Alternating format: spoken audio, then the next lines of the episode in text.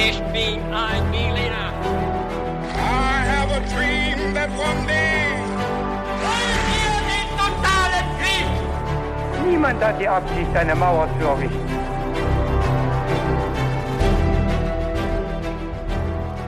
Hallo und willkommen zurück bei einer neuen Folge von His2Go mit uns, Viktor. Und David. Bei His2Go ist es immer so, dass äh, David und ich uns alle zehn Tage eine Geschichte erzählen. Und der eine bereitet die Geschichte vor, stellt am Anfang auch ein paar Fragen. Das ist immer so der Clou. Und ähm, ja, der andere versucht diese Fragen dann zu beantworten. Und äh, fällt dabei manchmal auch auf die Schnauze. Und genau, vor zehn Tagen habt ihr eine Folge gehört, die ähm, ja besonders war, weil es eben eine Live-Aufnahme war. Heute sind wir aber wieder zurück bei einer ganz normalen Folge. Und ich würde sagen, David, wir starten direkt mit den Fragen. Also Viktor, ich sage jetzt einfach mal frei raus. Wir sind beide knapp unter oder über 30. Ähm, das heißt, der Ernst des Lebens beginnt. Wir sind beide mehr oder weniger erwachsen und da müssen wir als auch mal auf so Dinge achten wie zum Beispiel Finanzen. Und ich kann echt sagen, mit so ungefähr 30 Lebensjahren kommen auch ungefähr 30 Möglichkeiten dazu, wie man jetzt sein Geld überall anlegen kann. Zack, habe ich dann ein Girokonto, ein Tagesgeldkonto, ich kann in Bitcoins investieren, habe ich auch gemacht oder gleich in Dogecoins. Ich habe auch ein klitzekleines Aktienportfolio und ich könnte natürlich jetzt jeden Tag jedes dieser Konten checken. Aber Victor, du kennst mich, ich bin natürlich viel schlauer ja. als das oder viel fauler, das meine ich eigentlich, und ich hole mir einfach Hilfe dafür. Und zwar von der App von Finanzguru. Das ist nämlich eine kleine, aber feine App, die mir einfach all diese Konten verbindet. Finanzguru ist auch unser neuer Partner und kann auch noch einiges mehr. Das stimmt und ähm, tatsächlich wird es immer komplizierter und immer schwieriger, da den Überblick zu behalten. Da gebe ich dir vollkommen recht. Und bei Finanzguru kann man eben die monatlichen Ausgaben und Einnahmen dort eben sehr schnell überblicken und eben auch kontrollieren. Und das Ganze ist dann auch noch in Kategorien eingeteilt. Und da sieht man dann auch, David, dass wir einfach viel zu viel Kaffee trinken. Das ist allerdings wahr. Aber Viktor, wenn man merkt, dass man so eine Stelle hat, wo man viel zu viel Geld ausgibt oder es einfach ein bisschen besser überblicken möchte, dann kann man gerade dafür ein eigenes Budget auch anlegen lassen. Und das machst du für Kaffees auch? Ich mache fürs Kaffeetrinken ein eigenes Budget, klar. Nein. Natürlich. Und wie hoch ist dieses Budget, David? Das kann ich dir leider nicht sagen. Man muss auch ein paar Geheimnisse für sich behalten. Aber tatsächlich helfen solche Budgets eben, die Ausgaben besser zu begrenzen. Und ich glaube, wir haben alle irgendeine finanzielle Schwachstelle, sage ich mal. Bei uns beiden ist es halt der Kaffee, aber es könnte auch irgendwas anderes sein. Ja, das stimmt. Bei Finanzguru bekommst du auf jeden Fall auch noch zusätzlich Finanztipps, um eben beispielsweise bestimmte Ausgaben wie den Kaffeekonsum zu überblicken. Mhm. Also es gibt quasi intelligente Budgetvorschläge, die dir einfach helfen. Du kannst dir genau anzeigen lassen außerdem, wie viel Geld dir bis zum Monatsende bleibt. Das alles wird aufaddiert und gegengerechnet dann. Und das trifft natürlich auch auf die wirklich wichtigen großen Ausgaben zu, also nicht nur auf den Kaffee. Auf der App Finanzguru kann man zusätzlich auch das eigene Kaufverhalten analysieren, um dann zukünftige Veränderungen zu planen oder eben bequem einzusehen. Das Ganze funktioniert so, du lädst die App runter, verknüpfst dein Konto und auf dem Homescreen klickst du dann auf dein Profil oben rechts und kannst dort den Gutscheincode eingeben. Und der ist, das ist ganz einfach, His to Go. Und damit kannst du als Neukundin und Neukunde Finanzguru Plus drei Monate lang kostenlos nutzen. Also nochmal der Code His to Go. So wie der beste Geschichtspodcast. So ist es. Aber vorher müssen wir noch eine Sache klären. Ja, das stimmt, du hast recht. Jetzt hätte ich fast vergessen. Und zwar, was trinkst du eigentlich heute? Ja, finde ich eine sehr gute Frage, die wir auf jeden Fall immer am Anfang natürlich klären. Und ich trinke heute einfach einen Chai Latte. Habe ich mir selber gemacht mit diesem Chai-Tee. Okay. Ja, bei mir gibt's alkoholfreies Bier. Weil äh, Wetterumschwung, es wird mhm. ein bisschen wärmer geworden, Sonne scheint. Ja. Und ähm, genau. Perfekte Stimmung für eine Folge. Ich würde auch sagen, ja. Ich bin bereit. Dann steigen wir gleich ein. Es wird heute um eine sehr wichtige, entscheidende Schlacht gehen. So viel mhm. sage ich schon mal. Und äh, in dieser Schlacht wird es unter anderem um den deutschen Ritterorden gehen. Okay. Und die erste Frage dazu ist, Viktor, wo lag das Herrschaftsgebiet dieses deutschen Ordens? Ähm, ich würde sagen, der deutsche Orden oder der deutsche Ritterorden, das Herrschaftsgebiet lag hauptsächlich in Polen. Mhm. Ähm, oder ja, Osteuropa, würde ich sagen. Ja. Ja. Sehr gut. Okay, wir schauen nach, ob das stimmt mhm. und äh, machen weiter mit der zweiten Frage. Und zwar äh, die Schlacht von Tannenberg, um die es heute gehen wird. Okay. Die wurde entschieden durch drei Möglichkeiten. A, durch die überlegene Ausrüstung der Deutschritter. B, durch einen Reiterangriff der Deutschritter. Oder C, durch die Verfolgung der fliehenden Gegner durch die Deutschritter. Äh, ich nehme B. B, ja. Der Reiterangriff. Der Reiterangriff, genau. Mhm. Alles klar. Und äh, dann haben wir noch eine letzte Frage. Und zwar, gegen wen kämpfte denn der Deutsche Orden in dieser Schlacht? Waren das A. Heiden, B. Muslime, C. Christen oder D. alle drei zusammen? Mhm. Ja, ist natürlich, D ist natürlich wieder so eine Antwort. Mhm. Die könntest du natürlich auch äh, ja gut zusammengestellt haben oder erfunden haben. Aber irgendwie klingt sie auch ganz, ganz spannend. Aber ich glaube trotzdem, dass sie, ähm, dass sie gegen die Heiden gekämpft haben, Mhm. sozusagen. Also die Ungläubigen. Okay. Äh, wir werden es gleich rausfinden. Mhm. Fangen jetzt aber dann mal mit der Geschichte an, die uns Okay. dann zu dieser Schlacht von Tannenberg führen wird. Alles klar. Und zwar ist es so, im Sommer 1410 stehen sich zwischen den Orten Tannenberg und Grunwald zwei riesige Heere gegenüber. 10.000 Soldaten führen auf der einen Seite der deutsche Ritterorden ins Feld und auf der anderen Seite der polnische König und der litauische Großfürst. Okay. Die Herolde des deutschen Ordens, die begeben sich zum polnischen König Jagiello, der von einem Hügel aus mit seinen Gefolgsleuten das Gelände überblickt, und sie treten dann vor und richten an den König den folgenden Satz. Hochmeister Ulrich von Jungingen fordert Eure Majestät, Herr und Fürst Witold zu einer Schlacht auf Leben und Tod. Und um euren Mannesmut, an dem es euch sichtlich mangelt, zu heben, schickt er euch diese beiden blanken Schwerter. Oh, Dann rammt der Herold die Schwerter in den Boden als Aufforderung zum Kampf. okay. Ein Duell. Ein Duell Oder könnte Aufforderung es sein. Duell vielleicht? Nee? Es ist auf jeden Fall die Anfangsszene äh, eines sehr berühmten polnischen Films Mhm. mit dem Namen Die Kreuzritter von 1960. Okay. Und äh, diese, diese Szene, äh, die stellt eben auch den Anfang der Schlacht Mhm. von Tannenberg dar, um die es heute gehen wird. Diese Schlacht hat drei verschiedene Namen, weil drei verschiedene Parteien hier gekämpft haben. Einmal ähm, die Deutschen, beziehungsweise der Deutsche Orden. Mhm. Da nennt man sie die Schlacht von Tannenberg, eben in unserer Sprache. Im Polnischen heißt sie die Schlacht von Grunwald und Mhm. im Litauischen die Schlacht von Zalgiris. Okay. Diese Schlacht fand, wie gesagt, 1410 statt. Und äh, mit 1410 befinden wir uns in welcher Epoche, Victor? Ja, ich würde sagen im, im Mittelalter und zwar im äh, Ja. Spätmittelalter. Ganz genau. Ja. Genau so ist es. Kurz Äh, vor 1500. Ja, Kurz vor 15, genau, die frühe Neuzeit, die beginnt da 1500 oder ein bisschen früher, ja je nachdem. je nachdem. Und ähm, bei Tannenberg äh, fand jetzt 1410 nicht weniger als eine der wichtigsten Schlachten des Mittelalters statt. Mhm. Und es war vielleicht auch die größte Schlacht. Okay. Ja, wo wirklich zwei riesige Heere aufeinander getroffen sind. Eben auf der einen Seite die Streitmacht des Deutschritterordens Mhm. unter Hochmeister Ulrich von Jungingen und auf der anderen Seite die vereinigten Heere Polens und Litauens Okay. unter Jagiello und Vytautas. Und wir werden uns jetzt zuerst mal die Vorgeschichte anschauen, Mhm. dann natürlich den genauen Verlauf dieser äh, großen Schlacht und dann auch die Auswirkungen. Also Ja. was sie für das äh, Mächteverhältnis bedeutet hat in Europa und äh, warum sie bis heute auch einigen Leuten sehr wichtig ist. Mhm. Ja. Und zum Anfang brauchen wir aber natürlich was, um einzusteigen, Victor? Den historischen Kontext natürlich. Ja, genau. Ja. Wie immer bei His2Go. Aber wir schauen uns äh, die Vorgeschichte an. Ja. Und wir klären erstmal, warum jetzt überhaupt deutsche Ordensritter gegen polnisch-litauische Truppen gekämpft haben. Mhm. Ich will jetzt den Hintergrund erstmal kurz halten, der zur Schlacht führt, weil man über diese ganze Vorgeschichte der drei Kriegsparteien eigentlich ewig erzählen könnte. Ähm, aber ich fasse es kurz zusammen. Also wir fragen uns jetzt erstmal, wie kommt der deutsche Orden nach Polen? Und äh, Victor, du hast es am Anfang schon gut gesagt, dass er auf jeden Fall nach Polen kommt, Mhm. richtig eingeschätzt. Aber eine Frage noch an dich ist, wo wurde der denn ursprünglich gegründet? Hast du da eine Einschätzung? Ähm, hängt die irgendwie mit dem Templerorden zusammen? Nee? Ja, aber also die Antwort ist dieselbe, wenn du noch weißt, wo der gegründet wurde. Ja, der wurde in, bei Jerusalem gegründet, oder? oder? Ja, genau, das ist richtig. Und Ja. auch, genau, also in dem Fall ist es eben sehr ähnlich, also es ist auch ein ritterlicher, Ja, christlicher genau, Orden ja. und beide wurden im Heiligen Land gegründet. Genau, Nicht in okay. Jerusalem in diesem Fall, in einer anderen Stadt, aber ähm, auch zur selben Zeit, nämlich zur Zeit der Kreuzzüge. Ja.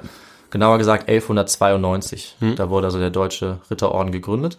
Und genau wie die Templer oder auch zum Beispiel der Johanniterorden waren die am Anfang auch nur dort aktiv Hm. im Heiligen Land, auch mit ähnlichen Gründen, um Pilger zu schützen oder um Kranke zu versorgen.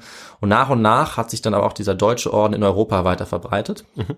Und als das Heilige Land dann von Muslimen erobert wurde, die ganzen Ritterorden also dann sozusagen arbeitslos waren, gehen mussten, im Prinzip auch keine Mission mehr hatten außerhalb des Heiligen Landes. Äh, Und wie wir wissen aus dieser anderen His-to-Go-Folge über die Templer, sind ja die Templer dann untergegangen. Ja, wurden, wurden es vernichtet. gab einen Prozess, sie wurden genau vernichtet, kann man sagen. Aber beim Deutschen Orden war es überhaupt nicht so, sondern der wurde jetzt erst richtig mächtig, Mhm. nachdem er ähm, aus dem Heiligen Land weg war. Und äh, er ist dann genau ins Gebiet des heutigen Polens gekommen. Äh, und zu Polen kann man kurz sagen, dass es dort schon ab dem Jahr 1000 nach Christus mit ein paar Unterbrechungen ein Königreich gab. Mhm. Ein Königreich Polen für viele Jahrhunderte und es war ein sehr mächtiger und auch ein christlicher Staat ja. im mittelalterlichen Europa und das äh, Problem für diesen Staat war um ungefähr 1230, dass er im Krieg stand mit den heidnischen Prußen. Mhm. Äh, und die äh, haben die sehr unter Druck gesetzt, die Polen dort. Ja. Und der polnische Herzog Konrad, der wollte jetzt Hilfe. Mhm. Und was meinst du, wo er sich diese Hilfe gesucht hat? Naja, bei den Litauern wahrscheinlich, oder? Nee, oder nicht wolltest du auf was anderes hinaus?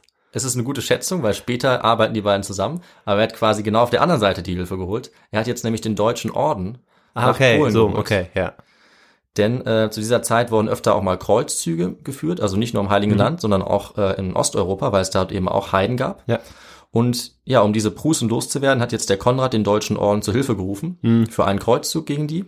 Also sollten eben missioniert werden, ja. zu Christen gemacht werden. Und als Belohnung durfte der deutsche Orden dann das Gebiet dieser Prußen ähm, behalten, mhm. was er dann auch getan hat. Und ja, wenn wir überlegen, wo dieses Gebiet liegen könnte, könnte ich jetzt dich fragen, Viktor, erinnert dich der Name Prußen? Ja, Preußen. genau. Ich weiß nicht, ja, okay. Ja, genau, das ist tatsächlich Preußen. Also der heutige Name Preußen ja. kommt genau von diesem Stamm der Prußen. Ja. Und auch die Region, ja. die dann später ähm, Preußen genannt wird. Also im heutigen Norden Polens und auch bis hin hoch zum Baltikum, zu den baltischen Staaten.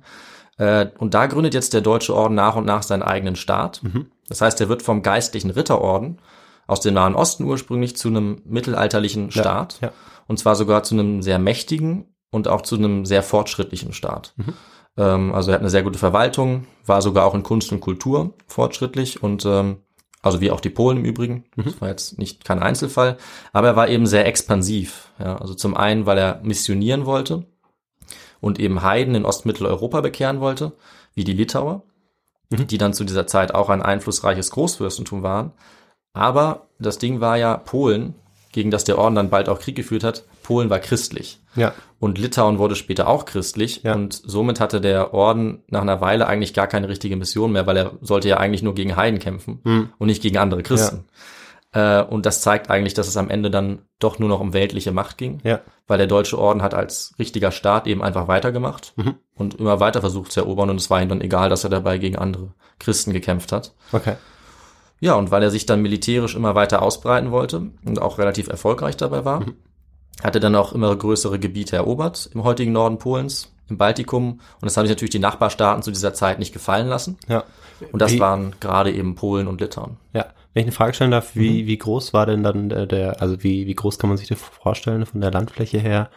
Ja. Ähm, wie, also der Deutsche Orden war dann? Ja, das ist eine gute Frage. Also man kann sagen, was ich hier rausgesucht habe, eine Zahl, um das Jahr 1400 haben da ungefähr 480.000 Menschen gelebt. Mhm. Das ist eine ordentliche Zahl.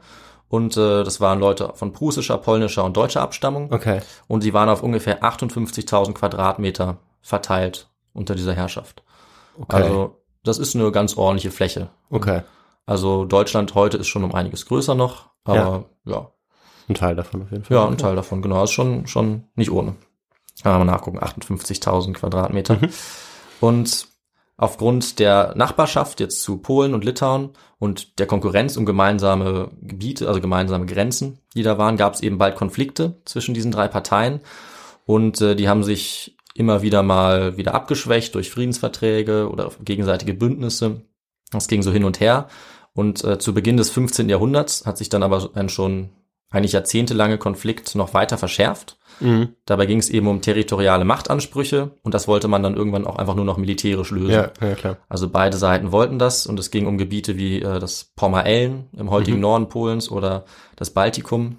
Und deswegen kam es dann 1409 zu einem Krieg, äh, der kurz noch durch einen Frieden ähm, unterbrochen wurde. Mhm. Aber schon während dieses Friedens haben eigentlich beide Seiten dann angefangen, ihre Armee aufzurüsten und Truppen zu versammeln, um sozusagen eine militärische Entscheidungsschlacht ja. auch herbeizuführen. Und zu diesem Zeitpunkt waren Polen und Litauen dann verbündet. Okay. Wie du vorhin schon richtig ja. äh, auch wusstest. Äh, und die sind dann eben gemeinsam gegen den Orden vorgegangen, hm. weil sie beide das Interesse hatten, diese Expansion des Ordens irgendwie zu bekämpfen. Ja, und äh, wahrscheinlich alleine auch zu schwach waren, beziehungsweise zur Zeit einfach stärker waren. Genau, also hatten beide das Interesse dieses gemeinsamen Gegners dann. Mhm. Früher war das durchaus anders. Ja. Aber die Strategie des Deutschen Ordens war eigentlich erst gegen Polen oder Litauen, also getrennt zu kämpfen. Aber die beiden haben es dann geschafft, sich zu vereinigen und auch ihre Armee sozusagen zusammen Ja. zu bekommen, sodass sie dann eben eine große Armee hatten und nicht irgendwie vereinzelt gekämpft haben.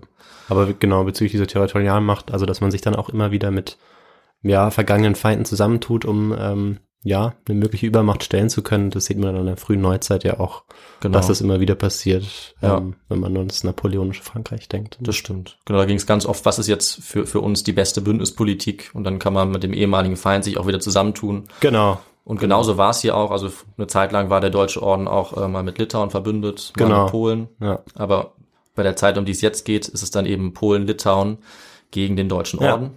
Und Polen-Litauen auch deswegen, weil Wladislaw II. Jagiello, das war dann der König von Polen und Litauen in Personalunion ähm, und auch der Anführer des gemeinsamen Heeres. Okay. Und zusammen mit ihm hat er noch gekämpft Vytautas, der war Großfürst von Litauen und ähm, hat aber Litauen im Namen von Jagiello nur verwaltet, aber eben auch äh, diesen litauischen Teil des Heeres befehligt. Und was die Namen angeht, kannst du dir schon denken, das ist, äh, da muss ich sagen, sorry an alle Muttersprachler oder so, ich spreche das jetzt Deutsch aus. Ja. Also den Jagiello, den müsste man eigentlich äh, eher so Ja- Jagiejo aussprechen. Mhm. Władysław Jagiejo. Aber das ist für mich zu schwierig, also ich sage einfach Jagiello. Was dann passiert ist, beide Seiten haben große Armeen aufgestellt und den Kampf miteinander gesucht. Der Hochmeister des Deutschen Ordens, also das war der alleroberste Anführer dieses Ordens und auch des Staates, das war Ulrich von Jungingen. Und er hat zunächst noch defensiv agiert und wollte eigentlich die Polen und die Litauer kommen lassen, zu einer gut zu verteidigenden äh, Position. Dort hat er sich verschanzen auf den Angriff gewartet. Und Vytautas und Jagiello, die wollten jetzt im Jahr 1410 erstmal dort auch nicht angreifen, weil es eben großer strategischer Nachteil gewesen wäre, äh, dort so zu kämpfen. Und jetzt du als Stratege, Viktor, äh, was denkst du, haben sie gemacht, um diesen Vorteil der Verteidigungssituation aufzulösen? Ich weiß nicht. Äh, was man zum Beispiel machen kann, ist, man ähm, lockt sie irgendwie raus, indem man sie provoziert. Okay, ja, ja. Und in dem Fall war es wahrscheinlich so, dass die einfach zu einer Stadt in der Nähe gezogen sind, Gilgenburg. Und die haben die verwüstet und niedergebrannt. Okay. Und äh, von Jungingen, der Hochmeister, der war wohl so ein bisschen ein Hitzkopf, Hm. hat sich schnell aufgeregt und ist dann so außer sich geraten, dass er direkt, nachdem er das gehört hat, seine Armee in Bewegung gesetzt hat.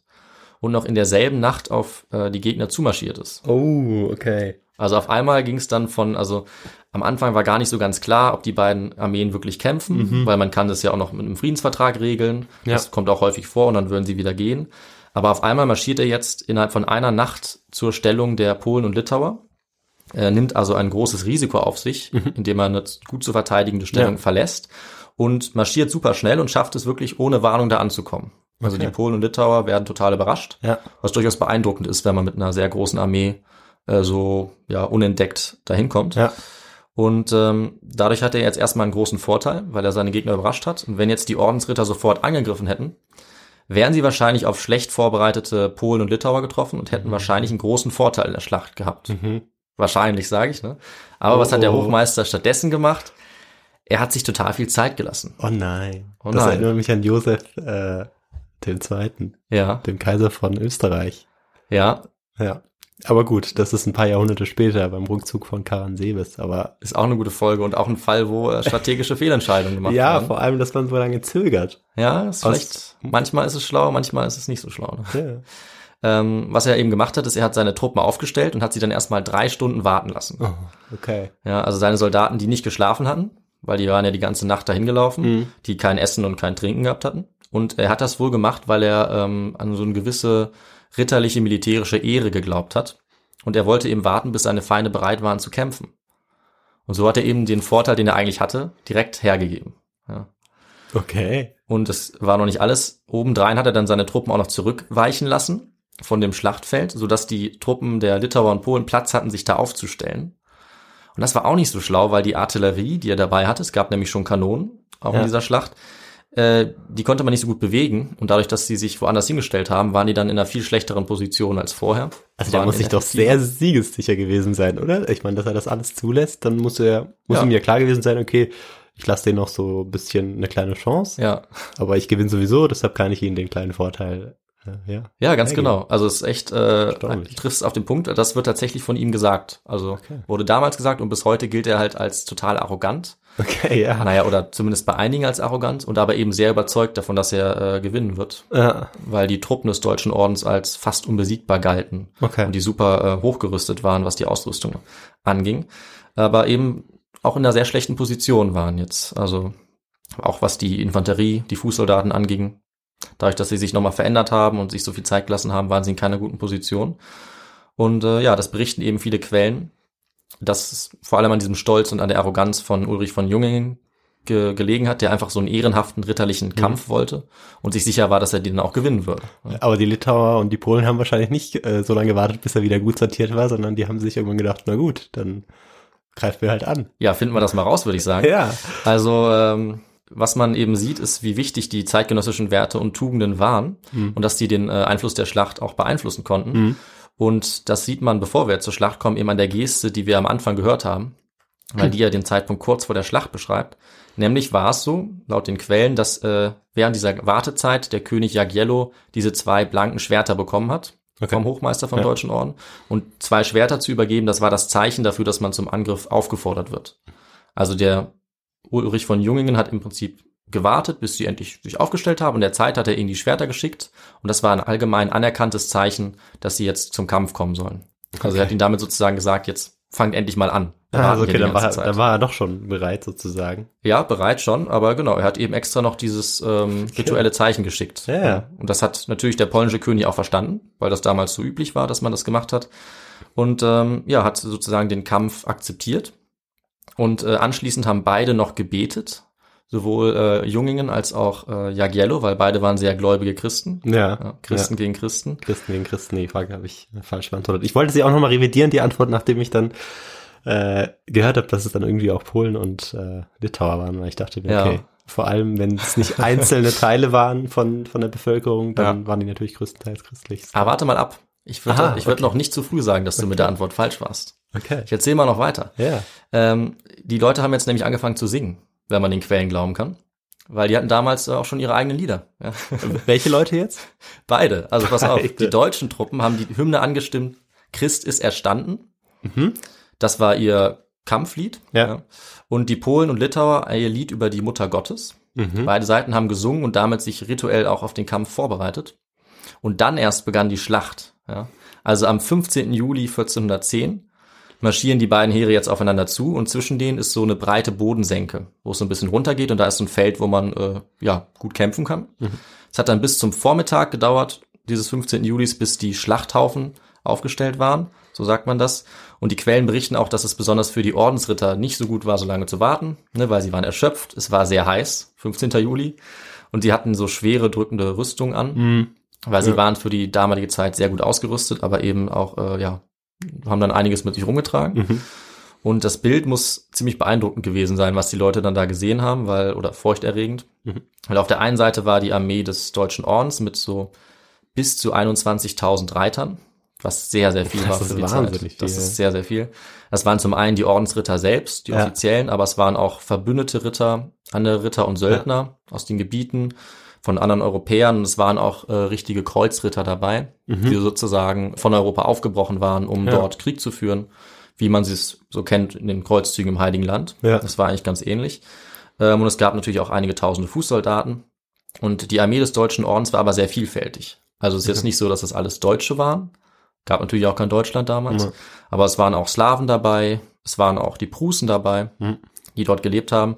Und ähnlich sah es auch auf der anderen Seite aus. Also es gab die einmal die polnische Armee. Auch die bestand aus Reitern, Söldnern und Fußsoldaten. Und es gab die Litauer, die hatten dieselbe Zusammensetzung. Mhm. Und äh, auch da kämpften dann Tataren und Ruthenen. Also es waren wirklich Okay. ethnisch sehr gemischte Armeen. Und äh, ja, die polnisch-litauischen Truppen, das kann man ungefähr sagen, die waren circa ein Drittel in der Überzahl. Also Okay. drei zu zwei. Also wenn die, wenn der Deutsche Orden ungefähr 20.000 Mann hatte, dann waren es ungefähr 30.000 bei den Ja. Polen und Litauen. Ja. Also die hatten schon eine ordentliche Übermacht. Die Kreuzritter haben sich dann so aufgestellt, diese europäischen Kreuzritter, dass sie gegenüber der Litauer waren. Wahrscheinlich, weil sie dann deutlich motivierter waren, denn die Litauer waren zum Großteil Heiden. Aha. Die waren also auch in okay. der Schlacht. Ah. Zum Teil waren sie Christen, aber zum, äh, zum Großteil Heiden. Die Okay. Polen waren eben Die christlich. Polen, ja, ja, genau. Und dann kam aber auch noch dazu die muslimischen Tataren, die auch noch auf der Seite der äh, Litauer gekämpft haben. Sodass wir tatsächlich Muslime, Okay. ja, Christen und Heiden haben, alle in derselben Armee, Mhm. die alle gegen die, ähm, ja, den deutschen Orden kämpfen, der eben christlich war. Da werden aber auch ein paar äh, dabei gewesen sein, die vielleicht nicht alle Christen waren. Ja, so früh dann schon Mus Muslime. Genau, das Weil die lag, Osmanen kommen ja erst genau, aber ein das bisschen später eigentlich. Ja, Aber- genau, das lag durch die, das lag an den Stämmen, die eben Ja. im, im Gebiet des heutigen Russland und auch Osteuropa dahin gekommen waren, auch durch die äh, Mongolen. Ja, Und das waren zum Großteil so nomadische Stämme, die oft muslimisch waren. ja, also noch vor der Ausbreitung der, der Osmanen. Aber stimmt, ja, dort waren natürlich schon auch Genau. muslimischgläubige, ja? Das ging schon eine Weile. Also spätestens seit den Mongolen Ja. waren da eben einige muslimische Stämme, so auch die Tataren in Polen. Und ja, das ist die Antwort natürlich auf die eine Frage. Ja. Ja. Also da war ganz schön was los. Es war Okay. nicht nur irgendwie, ja, die Christen oder so, ne? Also Ja. das war schon ganz, ganz unterschiedlich. Also eine Teilantwort habe ich richtig mit den Auf jeden Fall, ja. Das, äh, das kann man auf jeden Fall zählen lassen. Und was jetzt passiert ist, nachdem die Heere aufgestellt waren, haben beide Seiten gewartet, bis jetzt der erste Angriff kommt. Und wer eben durch diese Bodensenke vorrückt und als erstes angreift, der hat im Prinzip so ein bisschen Vorteil hergegeben, weil der Gegner dann die Möglichkeit hatte, so einen taktischen Gegenstoß ähm, zu unternehmen. Und weil die ja so viele Reiter hatten, wäre das fatal gewesen, weil also diese, gerade der deutsche Orden, der hatte eine ganz schwere Kavallerie, also super hochgepanzerte Ritter mit schweren Pferden. Und wenn die alle auf einmal ähm, dich gut treffen, dann ist die Schlacht eigentlich auch schon vorbei. Die werden vor allem ja eigentlich auch eher im Verlauf des Kampfes eingesetzt, nachdem die Infanterie schon mal ein bisschen für Unordnung Ja, sorgt. also die können den Kampf auch äh, eröffnen, aber Okay. es ist eben so ein bisschen wie der der Panzer des Mittelalters, sagt man Ja. auch. So ein Kavallerieangriff ist im Prinzip wie ein riesiger Schock. Ja. Wenn die irgendwo dich treffen, dann ist es wie eine Explosion sozusagen. Also Genau, aber wenn die dann äh, wahrscheinlich in Gefechten gefangen sind, dann, ähm, also gleich am Anfang ähm, reinstürmen und in Gefecht gefangen sind, dann haben sie nicht mehr so den großen Vorteil. Nee, der große Vorteil ist der Ansturm dieser Genau. Kavallerie für den Effekt. Und da ging es eben drum, wer diesen Gegenstoß dann machen konnte, Mhm. um auf den Angriff zu reagieren. Und ähm, wie der dann genau anfängt, das ist relativ klar, aber wie die Schlacht genau verläuft, da gibt's verschiedene Quellen. Äh, das ist bis heute auch nicht ganz sicher, aber so die grundlegenden Details, die kann man ganz gut rekonstruieren, weil da die Quellen eben übereinstimmen. Ja, ja.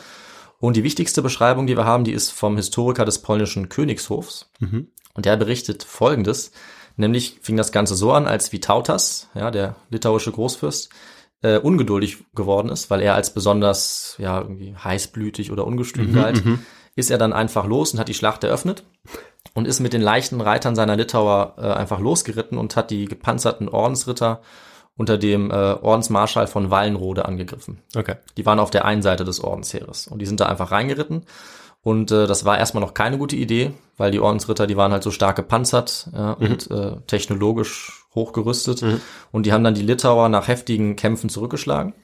Und sie haben dann direkt die Front des litauischen Heeres durchbrochen, was eigentlich die Schlacht schon entscheiden kann. Okay. Auf dieser Seite war jetzt Chaos.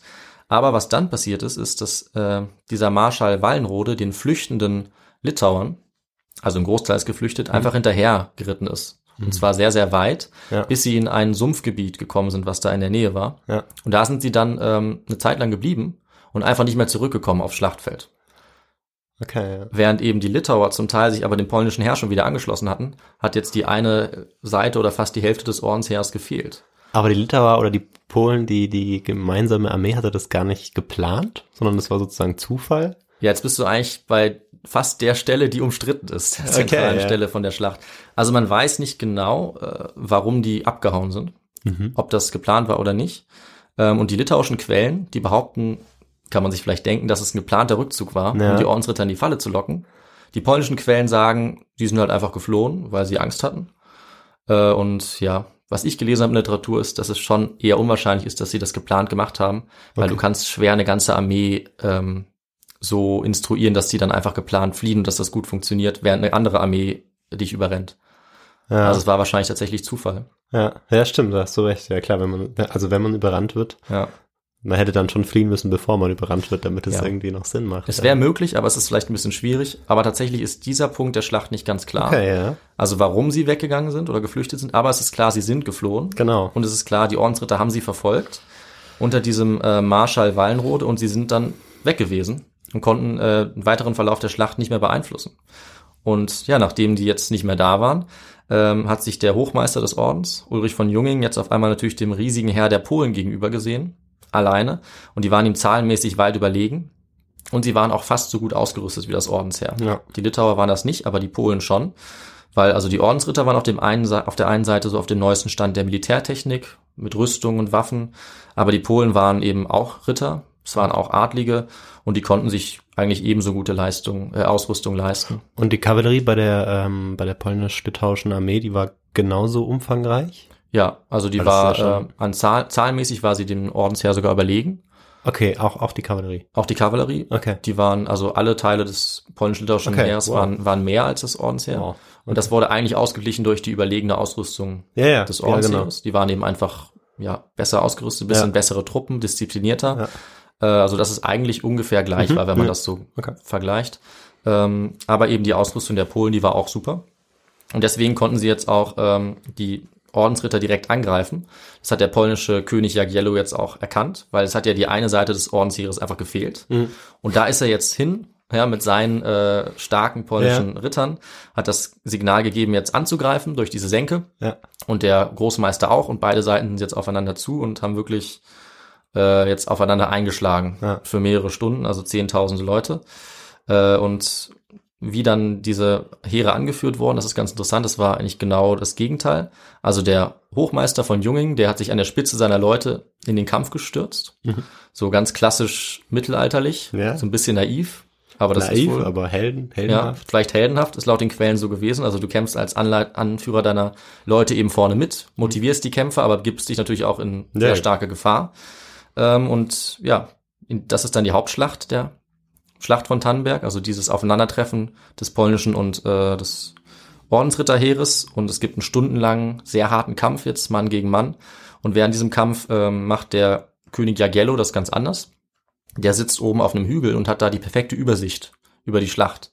Okay. Und was er jetzt eben machen kann, ist, er kann äh, genau sehen, was passiert äh, und konnte jetzt nach und nach überlegt immer neue frische Truppen reinschicken. Also sagt, jetzt kommt die Gruppe, ihr geht mal dahin. Und währenddessen die Ordensritter, die haben eigentlich gar keine Ahnung, was passiert und kämpfen einfach Mann Ja, gegen Mann. Und auch der Hochmeister, äh, der kämpft zwar mit und scheinbar auch sehr mutig, aber der hat jetzt keine Möglichkeit mehr, den Kampf irgendwie zu beeinflussen, weil er selber irgendwie da vorne mitkämpft. Und währenddessen kommen immer diese neuen polnischen frischen Truppen rein, was einen sehr großen Unterschied macht.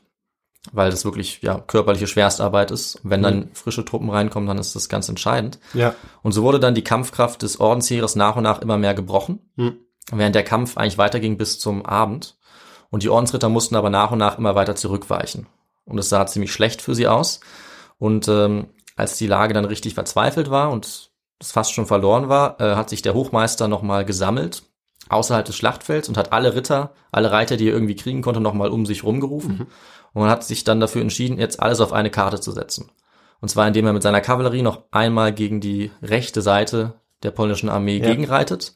Und wenn das klappt, dann könnte er diesen Jagiello gefangen nehmen oder töten und so die Schlacht dann wahrscheinlich gewinnen, Ja. wenn der Anführer stirbt. Das äh, war allerdings vergebens. Ja, Mhm. also sie führen diesen Kavallerieangriff durch, aber es gibt dort frische polnische Truppen, wo sie aufeinandertreffen und der Angriff scheitert von Jungingen. Sie werden umzingelt äh, von den polnischen Truppen und wahrscheinlich auch von den Litauen unter Vitautas, der das vermutlich erkannt hat und Ja. schnell noch dahin ist.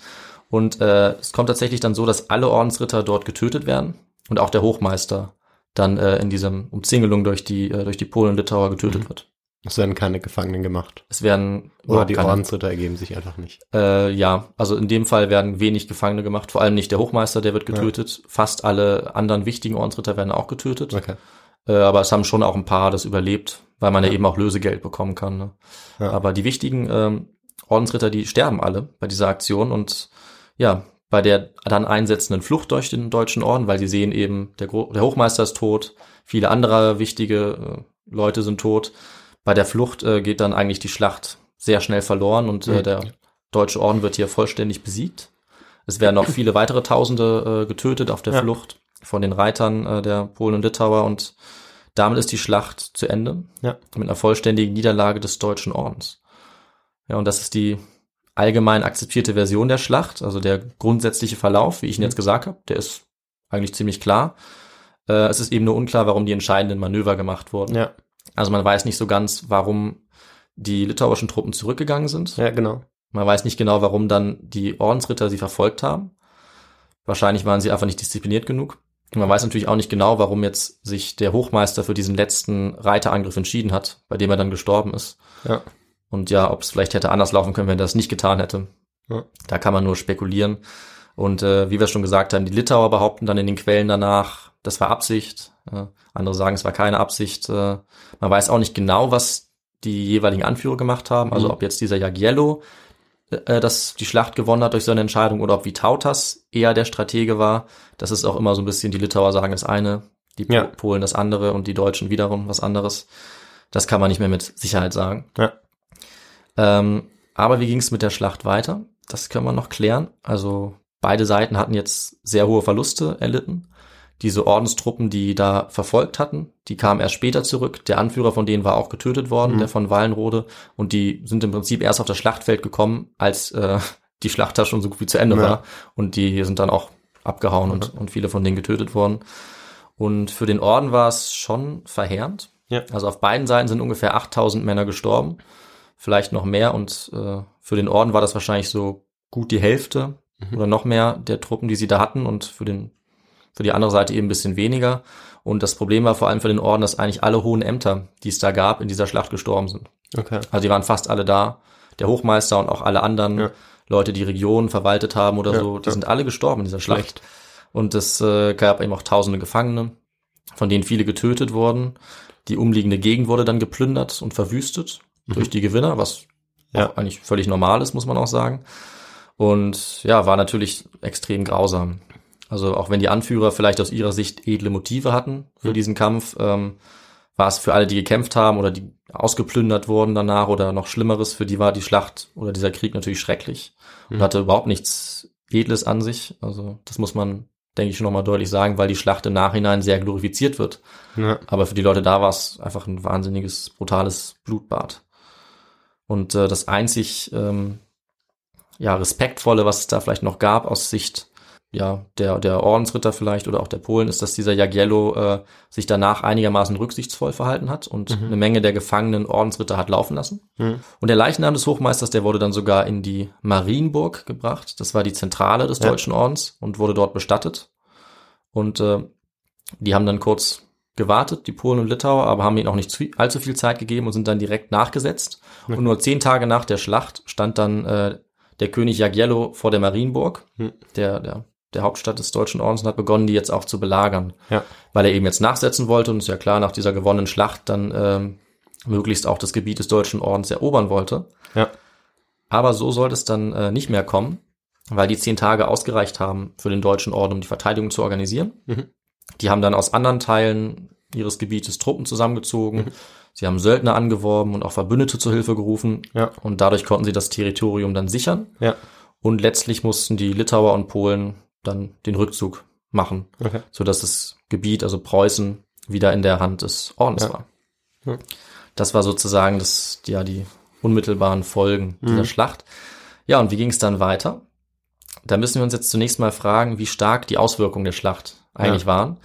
Ähm, das wurde nämlich in der Geschichtswissenschaft ziemlich äh, intensiv diskutiert. Und ähm, wenn du es einschätzen müsstest, Victor, was glaubst du, was die Konsequenzen der Schlacht waren?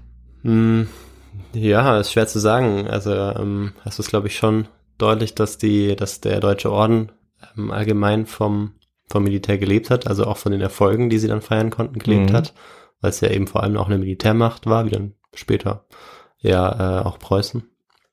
Ja. Und ähm, ja, die Niederlage wird deshalb wahrscheinlich schon, auch allein der Verlust äh, an, ähm, ja, an Menschen wahrscheinlich bedeutet haben, dass es danach schwierig wurde, irgendwie ja denselben Status irgendwie zu erhalten. Mhm. Aber ähm, deutschen Orden gibt's ja dann noch relativ lange, Ja. glaube ich. Das ähm, stimmt. So dass es ähm, ja also keine größeren Auswirkungen auf das auf ein Ende des deutschen Ordens oder der Region des deutschen Ordens hatte, sondern eher wahrscheinlich ja während des Zeitpunkts eben äh, oder schlecht während des Zeitpunkts war für den deutschen Orden, so dass sie sich nicht mehr weiter ausbreiten konnten, was ja wahrscheinlich eines der Ziele war. Ja. Vielleicht. Ja, ich finde, du hast das eigentlich sehr gut zusammengefasst. Ähm, jetzt gerade zum Ende nochmal hin, hast du es eigentlich super beschrieben. Also es war früher eher so, dass man davon ausgegangen ist, dass die äh, Schlacht ganz wichtig war und Mhm. das gesamte Machtverhältnis eigentlich geändert hat im ähm, nördlichen Europa und das Polen-Litauen dadurch enorm an Macht gewonnen hat und der Orden durch die Niederlage stark geschwächt wurde. Aber ähm, so einen eindeutigen Konsens gibt es da eigentlich bis Hm. heute nicht. Es ist aber schon so, dass sich das eher ein bisschen geändert hat. Hm. Man heute in der Geschichtsforschung eher sagt, also die Tendenz eher ist, dass die Bekanntheit der Schlacht bis heute, Mhm. die wirklich sehr groß ist, die Bedeutung eigentlich übersteigt. Okay. Also ganz so wichtig war die Schlacht wohl doch nicht. Und man muss schon sagen, dass die Geschichte jetzt von Nord-, Mitteleuropa nicht entscheidend oder grundlegend durch diese Schlacht ganz plötzlich verändert wurde, Ja. sondern es war eher so, dass die Machtverhältnisse vorher schon verschoben waren, Ja. dass vorher schon so deutlich ähm, die Macht eher zu Polen-Litauen ging und weg vom Deutschen Orden, dass selbst wenn der Orden gewonnen hätte, diese Schlacht, die Entwicklung danach dieselbe gewesen wäre, nämlich der Abstieg des Ja. Deutschen Ordens, wie du es auch schon ja richtig eingeschätzt hast. Und es ist dann so, dass äh, Polen-Litauen, die waren vorher einfach schon sehr mächtig geworden. Hm. Und diesen Prozess hätte man wahrscheinlich auch nicht mehr umkehren können, auch bei einem Sieg Ja. aus Sicht des Ordens. Und ähm, ja, wie auch bei anderen christlichen Kreuzfahrerorden, äh, Orden, also wie bei den Templern oder Johannitern, ging es einfach dann bergab. Und das lief so ab, dass 1411, ein Jahr später, gab es zunächst mal einen Friedensvertrag in der Stadt Thorn. Der Deutsche Orden hat dann einige Gebiete schon verloren Mhm. an Polen-Litauen und musste viel Geld zahlen. Und so langsam ist dann die Übermacht des Ordens zurückgegangen, aber nicht von einem Tag auf den anderen. Ja. Also es war nicht so, dass die Schlacht irgendwie alles beendet hat, sondern es gab weiter auch noch Kriege. Es gab danach noch den nächsten Krieg. Ähm, und äh, die sind immer zum Nachteil des Ordens dann ausgegangen. Und Polen und Litauen wurden immer mächtiger, Ja. haben sich im 16. Jahrhundert dann auch als Realunion zusammengetan, also als eigener Staat, Mhm. Polen-Litauen, und wurden eigentlich bis in die frühe Neuzeit einer der größten und mächtigsten Staaten Europas.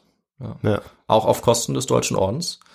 Ja, und das Land, das früher unter der Kontrolle vom Deutschen Orden war, das geriet dann nach und nach vor allem unter die Herrschaft Polens. Ja. Also der westliche Teil ging an Polen.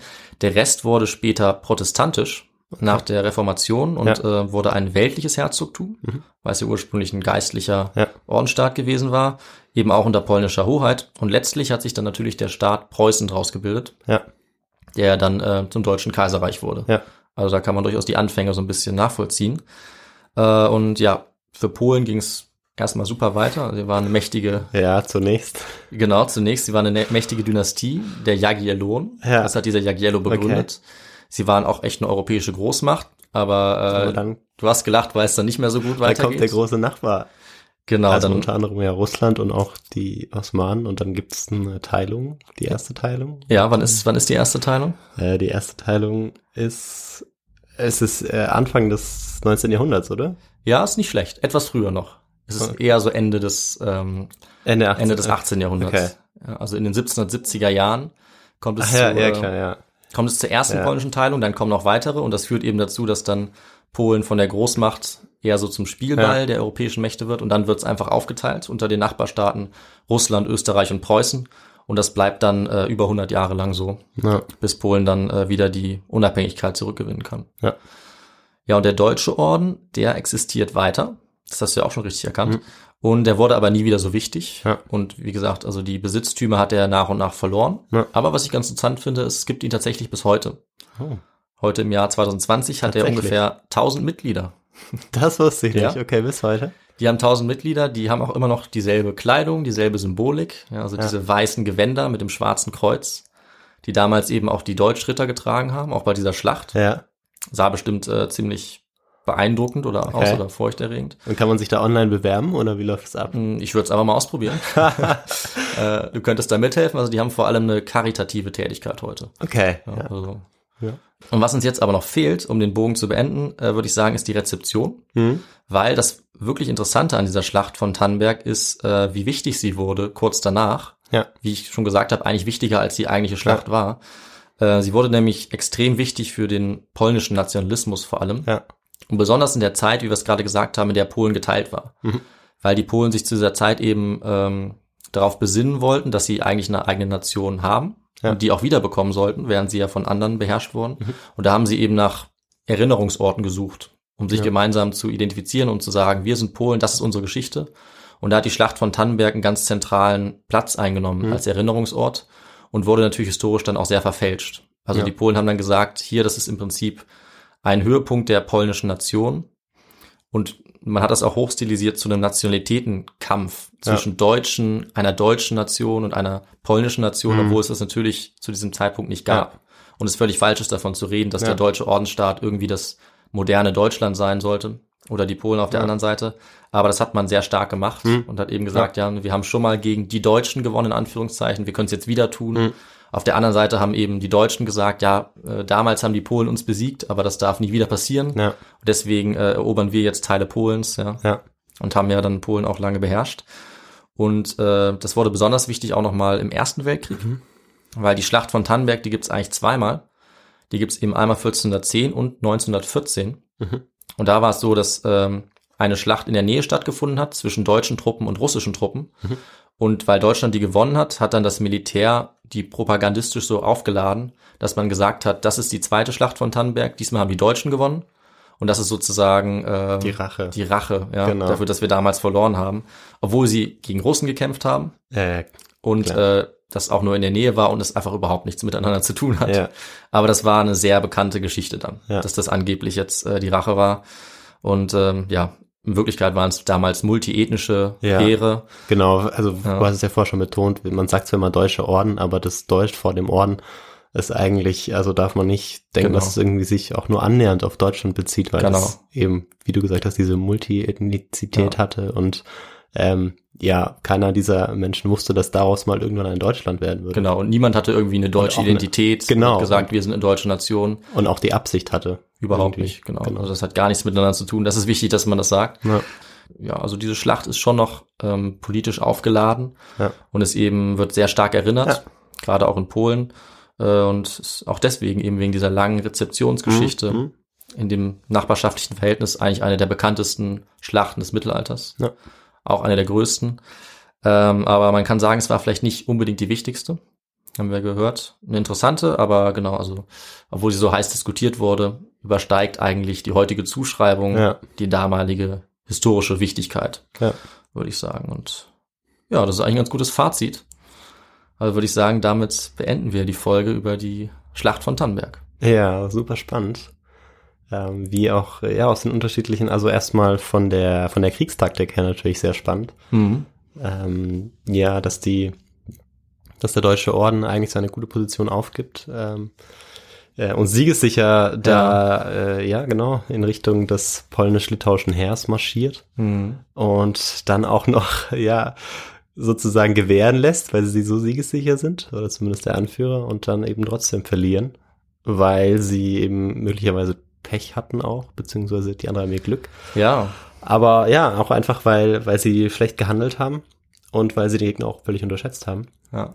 Genau, ist eine sehr interessante Geschichte von Polen, weil sie eben mit den ganzen anderen europäischen Ländern so stark zusammenhängt. Ja. Und hier sieht man es schon ein bisschen. Wir haben den deutschen Orden und dann kommt Litauen noch vor Ja. und später ist noch Russland und so weiter. Das ist echt spannend. Super.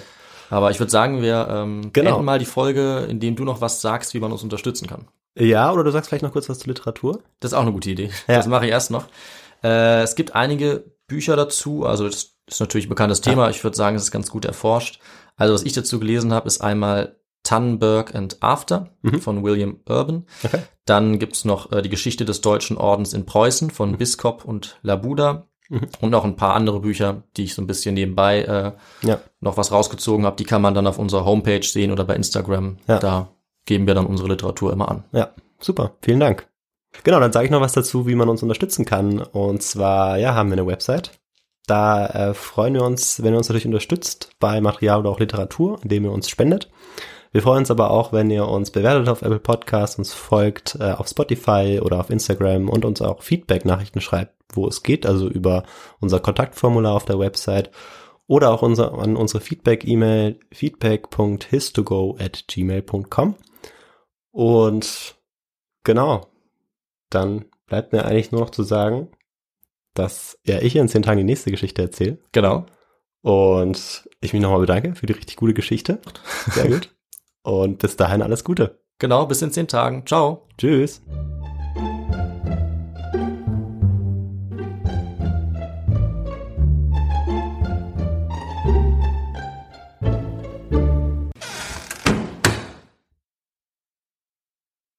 Hm. Ein bisschen wie die, äh, nee, nicht die, nicht die Assassinen, oder? Doch, genau. Doch, die Assassinen. Ist ähnlich wie die Assassinen. Die, mit diesem reichen Schweizer. Der Genau, die Nizariten, ja, die ja genau. früher als Assassinen bekannt wurden. die, aber die, Die haben heute ja auch einen, einen großen Imam, Ja, der auch ja, eine okay. ganz große äh, private Entwicklungsorganisation hat. Ja, Gute ja. Parallele zu unserer allerersten Folge. Ja, genau. Schöner Bogen.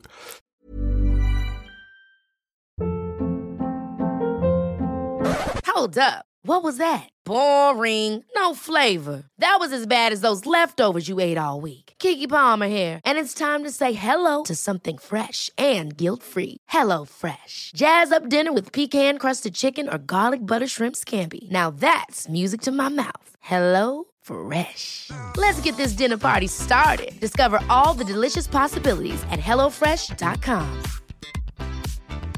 Hi, I'm Daniel, founder of Pretty Litter. Did you know cats tend to hide symptoms of sickness and pain? I learned this the hard way after losing my cat, Gingy. So I created Pretty Litter, a health monitoring litter that helps detect early signs of illness by changing colors, saving you money and potentially your cat's life. Pretty Litter is veterinarian developed, and it's the easiest way to keep tabs on your fur baby's health right at home. Go to prettylitter.com and use code ACAST for 20% off your first order and a free cat toy. Terms and conditions apply. See site for details. Hey, it's Paige DeSorbo from Giggly Squad. High quality fashion without the price tag. Say hello to Quince.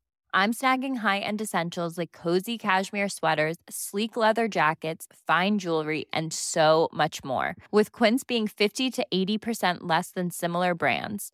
And they partner with factories that prioritize safe, ethical, and responsible manufacturing. I love that. Luxury quality within reach. Go to quince.com slash style to get free shipping and 365 day returns on your next order.